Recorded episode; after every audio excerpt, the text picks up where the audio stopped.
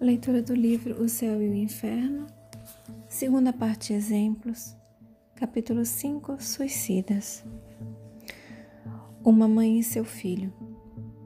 No mês de março de 1865, o senhor C, negociante numa pequena cidade perto de Paris, tinha em sua casa seu filho, com a idade de 21 anos, gravemente enfermo.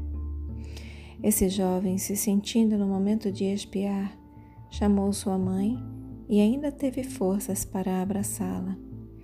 Esta lhe disse, vertendo lágrimas abundantes: Vai, meu filho, precede-me, não, não tardarei em seguir-te.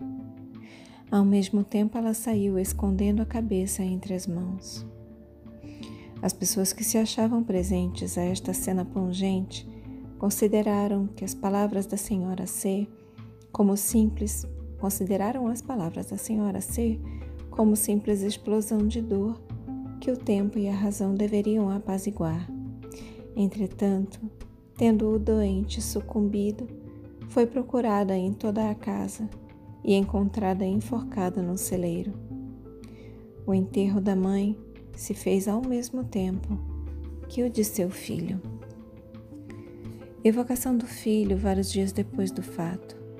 Pergunta: Tendes conhecimento da morte de vossa mãe, que se suicidou, sucumbindo ao desespero que vossa perda lhe causou? Resposta: Sim.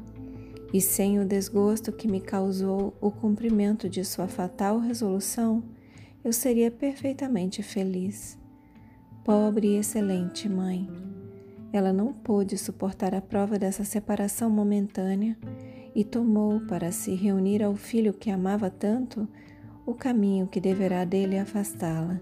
Ai, por, que deverá dele afastá-la, ai, por muito tempo. Novamente, pobre e excelente mãe, ela não pôde suportar a prova dessa separação momentânea e tomou para se reunir ao filho que amava tanto o caminho que deverá afastá-la, ai, por, tanto, por muito tempo.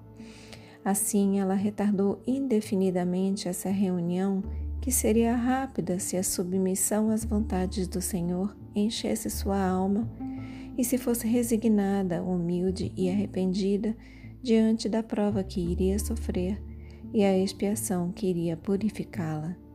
Orai, Ó, oh, orai por ela, e sobretudo não a imiteis, mães comovidas pelo triste relato de sua morte.